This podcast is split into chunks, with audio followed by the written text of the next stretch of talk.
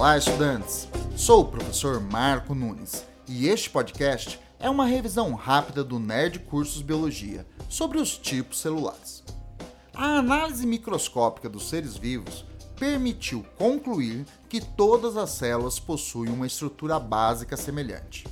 Elas possuem um envoltório externo de constituição lipoproteica que delimita o meio interno, o citoplasma, onde há um meio líquido chamado de citosol. Em qualquer tipo celular, há no citoplasma DNA e ribossomos. Porém, com o estudo aprofundado das células, percebeu-se a existência de dois padrões celulares.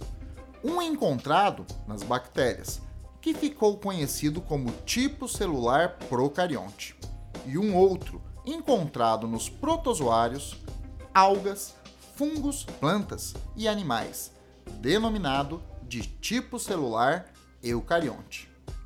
O tipo celular procarionte é caracterizado pela ausência de compartimentos membranosos no citoplasma, ou seja, não existe organelas celulares e nem um núcleo organizado.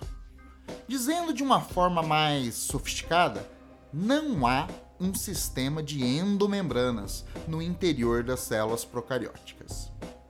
Já o tipo celular eucarionte possui um citoplasma dividido em vários compartimentos membranosos, como o núcleo e várias organelas membranosas, como os retículos endoplasmáticos liso e rugoso, o complexo de Golgi, os lisossomos, as mitocôndrias e os cloroplastos das células vegetais.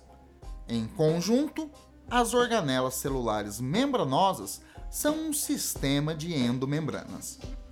A grande vantagem da compartimentalização das células eucarióticas é o aumento da eficiência metabólica, visto que no interior de cada organela membranosa ocorre condições propícias para reações químicas específicas.